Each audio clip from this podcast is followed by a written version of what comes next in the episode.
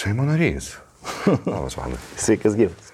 Patostogavai? Žmonės labai išsigando, kur valdas, kur valdas, peticijas nešėm, su bačiuliu turėjom. Laikėt frontą. Laikėm frontą, jo. Tai dabar aš turėsiu laikyti frontą. Jo. Ir dabar jau, kad prašnekam apie tai, tai dabar mes darom už praėjusią savaitę ir šią, būtent šią savaitę mes irgi turėsim epizodą. Ne, mes sekančią padarysim savaitę. Sekančią. Ir mes tokiu būdu pasivysim, tada vėl kas, kas antrą darysim. Gerai, tvarkoj. Ok, apie ką šiandien? Nu, žinai, čia išėjo dabar toks pasiūlymas keisti Lietuvos kariuomenės komplektavimo formą. Mhm. Toks gan didelis tas pasiūlymas, žinai, jis tokios kažkokios rimtos svarstymo fazės nepasiekė. Gal netai greitai bus pasieks, žinai, Seimą, bet kada pradėjau kalbėti su aplinka, ten už prieš, rinkti argumentus, nu kaip kiekviena naujovė visą laiką visko turi, žinai, pastebėjau, kad žmonės dažnai nelabai supranta, apie ką čia eina kalba. Mhm. Ką tai reiškia, pavyzdžiui, sutrumpinti tarnybos laiką nuo 9 mėnesių iki 6, kas yra 3 mėnesiai, žinai, o kas yra metai, o kokią tai turi įtaką, žinai, visom tom sistemom, tai aš galvoju visai, ko gero, būtų gerai žmonėms tokius na, pagrindinius dalykus pasakyti. Mhm. Mes kažkada darėm, stim laidą apie kariuomenių komplektavimo sistemas, ten bendr, bendrais brožais, žinai, bet, bet e, čia būtų gal toks truputėlį konkretesnis kalbėjimas. Aš manau, kad visai būtų Žinoma. gerai. Mhm. Tai, va, tai, tai žinai, nes kariuomenės komplektavimo sistema yra vienas svarbiausių kariuomenės kokybę nusakančių faktorių. Nes jeigu pažiūrėt, pažiūrėjau, tos, žinai, kaip sako, kas yra profesionalas, mm. o kas nėra profesionalas. Ar žmogus patarnavęs 3 mėnesius profesionalas, 6 mėnesius 9, 12, žinai, kas su juo vyksta. Mm. Tai va, tai, tai aš manau, kad tos diskusijos, žinai, tikrai duos tam tikros naudos. Ir gal kažkiek lietuviškos tos. Tai be šito tai būtų griekas? Nu, kaip atrodo pas mus to, žinai, sistemos. Tai, Tai Lietuvos ta kariuomenė ar ginkluotosios pajėgos dažnai, žinai, nes kartais reikia truputėlį plačiau matytis, nu, parodo tam tikrą valstybės galimybės ir, ir pliusus ir minusus net apsprendžia. Ir dar svarbiausia, ilgą laiko tarpą. Nes daug kas galvoja, kad, nu, atėjo žmogus, atitarnavo, viskas baigėsi. Tai nesibaigė. Jisai yra karo prievalninkas, jisai patenka ten į vienokį ar kitokį rezervą, žinai, ir jisai tas žmogus tęsia savo tą tarnybą. Tai kaip ta pradžia bus, kaip sudėliota ta sistema, taip realiai ir bus, žinai. Čia labai svarbus klausimai yra. O man taip kartais atrodo, kad žmonės taip galvoja, ai, nu koks skirtumas, žinai. Nu svarbu, o biški pabuvo, žinai, pavostė tenai, kažkur tenai palakstė ir jau jisai kažką tai gali padaryti. Tai va, tuo labiau, kad tas karas toksai, tas Ukrainos, žinai, tai eina toliau. Ir jis, sakyčiau, Pastebėjom. eina į tokią, žinai, sunkesnės fazės. Tai, tai jeigu tas karo pasaulis artėja prie mūsų, tai turim būti jam pasiruošę. Skamba baisiai. Nuskamba, žinai, tikrai baisiai, bet tai panašiai. Nu tai va, tai reikia pradėti nuo to paprasto daikto, kas yra tikroji karo prievalė, žinai. Tai yra kaimo vyrai susirinkę ginti savo kaimo prieš kitą kaimą. Mm, Tai nu, čia pati tokia, žinai, paprasčiausia forma. Į principą kiekvienas žmogus, kuris sulaukia kažkokio ten pilnametystės, jisai tampa to tokiu kariu. Nu, išskyrus tos žmonės, kurie tenai iš principo ne, negali tarnauti dėl kažkokių fizinių savybių arba dėl to, kad jie tiesiog nėra linkę tam, tam reikalui. Taip visą laiką yra ir bus. Ir, ir, ir sakykime, tas išventinimo į, į karius momentas yra vyro gyvenime svarbiausias įvykis, po kurio seka tik tai kitos nelaimės, tokios kaip vestuvės ir laidotuvės. Mm. Nužiauris kam. Arba patekimas į Seimą. Tai va. Tai vienu žodžiu, tai tokia pradinė yra forma, žinai. Ir tiesą sakant, jinai vėl grįžta. O jeigu žmonės yra neapmokyti, jeigu jie nedalyvavo jokiuose ten parengimuose, neegzistuoja jokia sistema, tai jie natūraliai susibūrė į tokias organizacijas. Tiesiog chaoso metu. Tai va, jeigu mes pažiūrėtume, pažiūrėjau, nepriklausomybės kovų laikotarpį, e, tai ten va, taip formavosi vietinė milicija kažkokia. Mhm. Savisaugos daliniai, dar kažkokie tai. Nes tokiu būdu, žinai, žmonės tiesiog kažką tai daro. Na ir tada labai svarbu, ar yra tam tarpe kas nors, kas kažką tai apie tai žinotų. Tai va čia, žinai, labai svarbus ir kartais tas vienas žinotojas, žinai, tas, tas, tas toksai.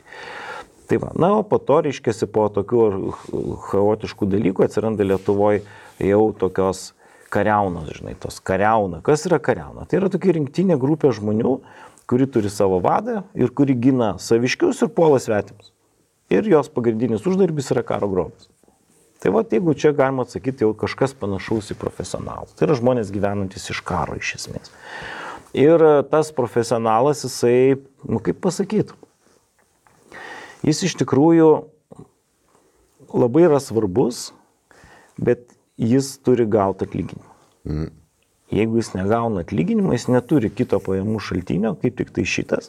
Ir tokiu būdu, reiškia, kol yra karas, tie žmonės gyvena, karas baigėsi, tie žmonės niekam nereikalingi ir jie tada kažkur tai atsiduria. Žinai. Tai va čia yra tokia didelė problema, kaip taikos metu išlaikyti kariuomenę, kurioje nėra pastovaus uždarbio. Žinai. Na ir rastas toksai būdas, kaip juos išmaitinti, tai yra priskirti jiems valstiečius duoti žmonėms valstiečius, tie valstiečiai nemoka mokesčių kažkam apskritai, bet jie išlaiko va tą karį. Nu, čia vad bajoro principas, žinai. Tai tas žmogus, jisai tada koncentruojasi šią funkciją, ten turi šarvus ginklus, ruošia savo vaikus, e, atlieka tos žygius, žinai, ten medžioja, dar kažką tai daro. Tai mes turime tokį ilgą bajoriškosios kariuomenės laikotarpį. Nu, tai Lietuva tokių žmonių galėjo surinkti 16 amžiui apie 22 tūkstančius va, tokių, tokių žmonių. Mhm. Aišku, jie reikia prižiūrėti tą kariuomenę, reikia surinkti, žiūrėti, ar tinkamai apsirengę, karinės apžiūros, kam yra reikalingas. Na, o karo metu, reiškia, jie jau turi jau nemurmėdami kariauti. Mhm. Sistema nebloga. Prieš tokią minę šitą kariuomenę gali puikiausiai sukovoti, kadangi jie tiesiog žino, kaip tai daryti. Su to susijęs jų išskirtinumas, bet aišku, tai yra ir minusai, nes e, bajoriškoji kariuomenė ilgas laikotarpis taikos jie žlugdo nu, jie praranda įgūdžius. Tada turi tapti futbolo huliganais, ultrom, kaip Anglijai. Yra viena teorija, kodėl anglai tokie huliganai futbole. Dėl to, kad baisiai kariaujanti nacija. Ir kai baigėsi karai po antrojo pasaulinio, liko tas gazas, kurį reikia kažkur iš, iš, atidaryti dangtį, kad jis išeitų. Va, labai teisingai, ryšys tarp sporto ir karybos yra labai tiesiogas. Ir, ir išlaiko tokiu būdu visuomenė tam tikrą tokią agresijos lygmenį, žinai. Mhm. Ir tie bajorai, jie tokie, bent jau tie ankstyvieji bajorai, jie tokie ganėtinai nesimpatiški. Nu, iš tikrųjų, žinai, kas yra karo žmogus? Nu, tai tas, kuriam ranka nedirba, žinai. Mm. Tai jeigu jie neturi, kur išlei, iš, išlieti savo to, žinai, tos agresijos, nu, tai jie tarpusavį kariauja. Muštynės karčiamoji, vat, kaip pavyzdys, žinai, arba ten kažkokius, tai jie turi, nu, kažką jie turi daryti, jie negali taip ramiai sėdėti. Tai jeigu, pažiūrėjau, per ilgai vyksta karai, tai tada tokie bajorai nusigyvena. Mm. Bet yra žmonės, kurie iš karo praturtėja. Ir jeigu ilgalaikis karas, tai tikrai atsiras žmonių, kurie žino, kas tai yra karas, puikiai moka kariauti, tada jų kaina pakyla, poreikis tokių žmonių didžiulis ir pas vienus ir pas kitus. Na ir tokiu būdu tie karo žmonės, jie tenai tada tarnauja. O čia yra tokia tipiška kondotierų sistema, reiškia, kur samdydavo Italijos miestai. Mhm. Tokius veikėjus. Jie gražiai atrodo, moka save gražiai parduoti, žinai tikrai išmano savo reikalą, nu, kasgi samdys tą, kuris nieko neišmano. Laikas nuo laiko turi parodyti, kad kažką tai sugeba. Bet vėl ta silpnoji vieta. Jeigu nebemoka jiem pinigų, tai iš tokio samdinio nėra jokios naudos. O jeigu dar jisai, reiškia, tas samdinys tarnavo ilgiau, nes jo labai prašė palaukti pinigų, kurie toj toj bus, ir tų pinigų neatsirado, tai ką jisai daro? Pasima tiek, kiek jam jo nuomonė priklauso. Arba nueina pas kitą kunigaikštį. Dažniausiai viens kitam nemaišo. Nu tai va. Pirmiau iš to pasiima, kas jam priklauso, paskui eina pasekantį reiškia. Ja, ja. Nes matai, tas maištavimas jisai turi būti pagrystas, nes priešingų atveju kasgi samdys tokius, tokius neaiškus. Ja. Tai čia yra samdos kariuomenės yra minusai, žinai, ir, ir dažniausiai dar ekonomikų nebūdavo, kokiam 16 amžiuje tokių stiprių, tai ten dažnas reikalas Lietuvoje, Algininkų konfederacijos, va, visokie tokie. Algininkų.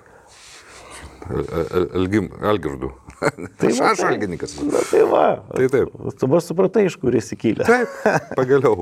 iš algininkų. Taip. Nu va, Tai šitie žmonės, žinai, jie, jie būdavo baisiau už priešą, mhm. nes tu neturi kitos apsaugos. Nuo jų jie grįžta namo, jie pasiima, žinai, nes jiems nesumokė algos. Nu, ta prasme, viskas čia logiškai. Tai va tam, kad išvengti tokių visokių baisių problemų, yra gerai, kada turi dar kitą kariuomenę, kuri ne tik tai kariauja už pinigus, bet ir ta, tie, kurie gina kraštą iš, iš idėjos arba kažkaip su tuo susiję. Iškia, tu negali vien, vien tik tai bajorų pašauktinių kariuomenė rengtis ir negali vien algininkais, bet tokia kombinacija. Mhm. Tai va tik iš 17 vidurio buvo tokia kombinuota, žinai, kariuomenė. Na ir, na, principė, suveikdavo. Karo metu nusisamdai šiek tiek tų, tų, tų samdinių, jie gali būti iš vietinių žmonių, gali iš svetimų kraštų būti atsiunti, atsiusti, nes kartais tai, žinai, ateina idėjos, mintis, ten, ką, žinai, kokią ten tvirtovę pastatyti. Tai čia dar reikia išmanyti. Tai tokiu būdu, reiškia, ta kombinacija, mikstūra, jinai tokia ir buvo, na ir paskui jau, kai būdavo, žinai, sunkus laikai,